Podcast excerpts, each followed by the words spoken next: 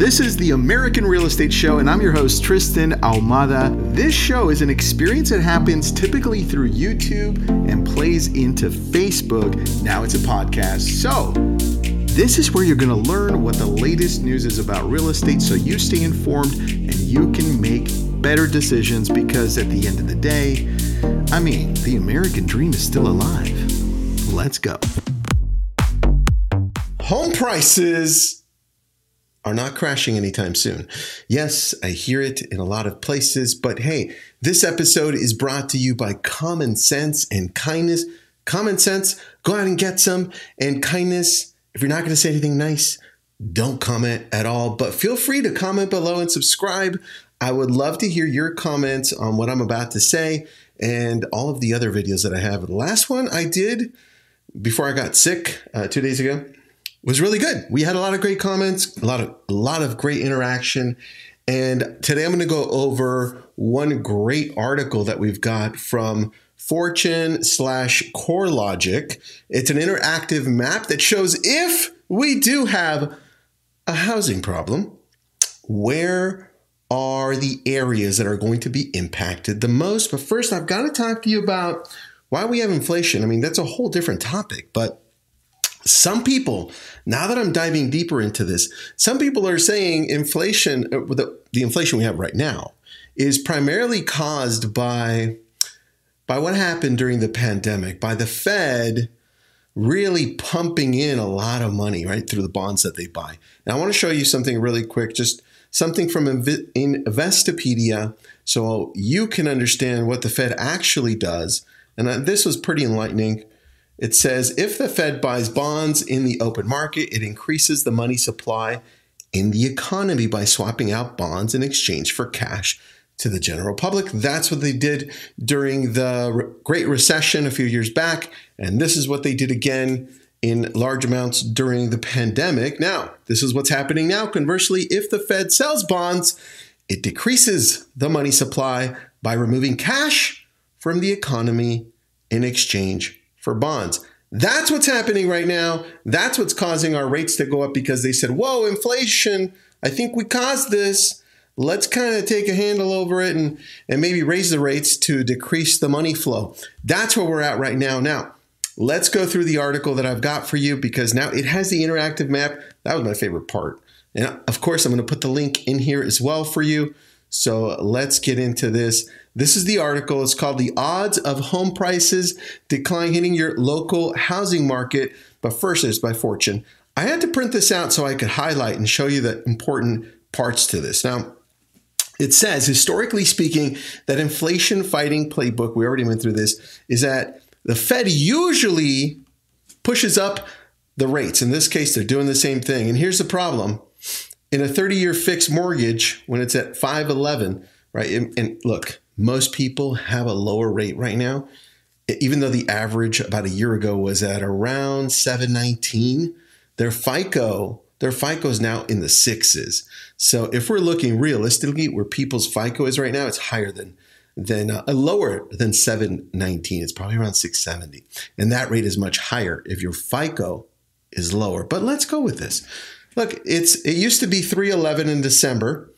If somebody was purchasing a property for 500,000 right here, their payment would be 2,138. That's not including property taxes and everything else. At 511, look at that, it goes $600 up, right? That's a lot. That's that's a really nice car payment or other things. But this is why people are canceling Netflix, I guess. You know, can't afford this. Here we go. Let's go down a little bit more.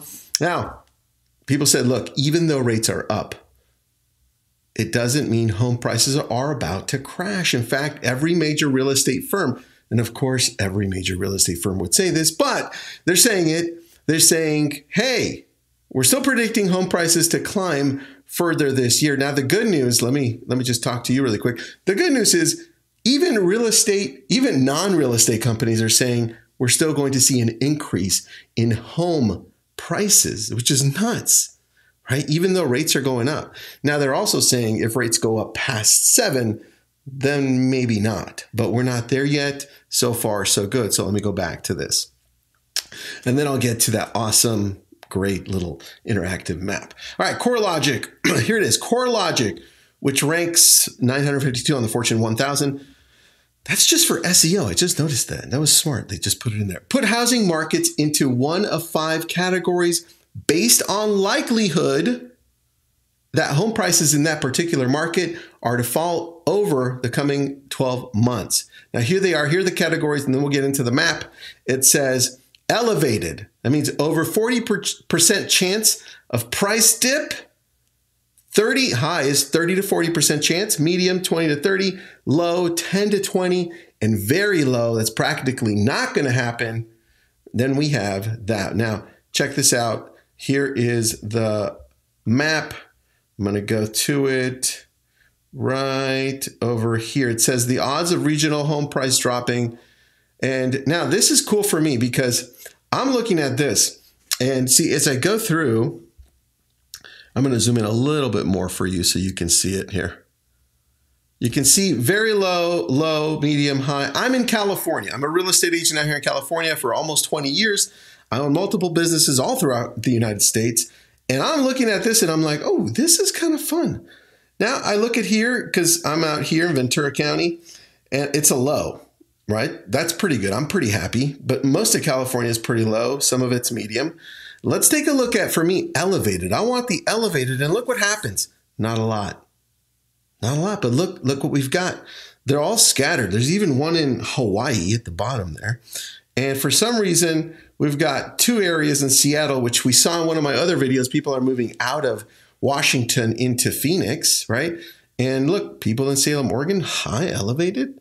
Now, if you want to dive into this article, you can do it more and figure out why they chose, why CoreLogic decided these are elevated. It's in here. I just don't want to bore you to death. But look at uh, medium to high over here on this side uh, towards Connecticut and what is this, Massachusetts, which I was just in Boston. I love Boston. And look, all this area said it's a little higher, which is interesting. But look, our favorite place. Well, I love California and I love Florida, right? I can do that it's very low. If you go to the top over here, it says very low on the top left. Well, look at all the very low areas as I hover over that. Those are the very low areas. That's, I mean, you know what that's telling me? That's telling me as a real estate agent, as a real estate investor, maybe I should look at these places and buy because I know that not just real estate companies are saying that the markets continue to go up as long as rates remain under seven ish right? Now it's hmm, these these areas may be good to invest in. Now, multifamily because rents are up. But it's important to look at this and put emotions aside. This is why I said this is brought to you. This episode is brought to you by common sense. Let's use some. And kindness, be nice. So, now with that, I want to go back to the original article that I'm reading to you. After we go through that, I love this one. It says CoreLogic still thinks the chances of prices declining in 2022 are fairly low. Why? Pay attention to this one.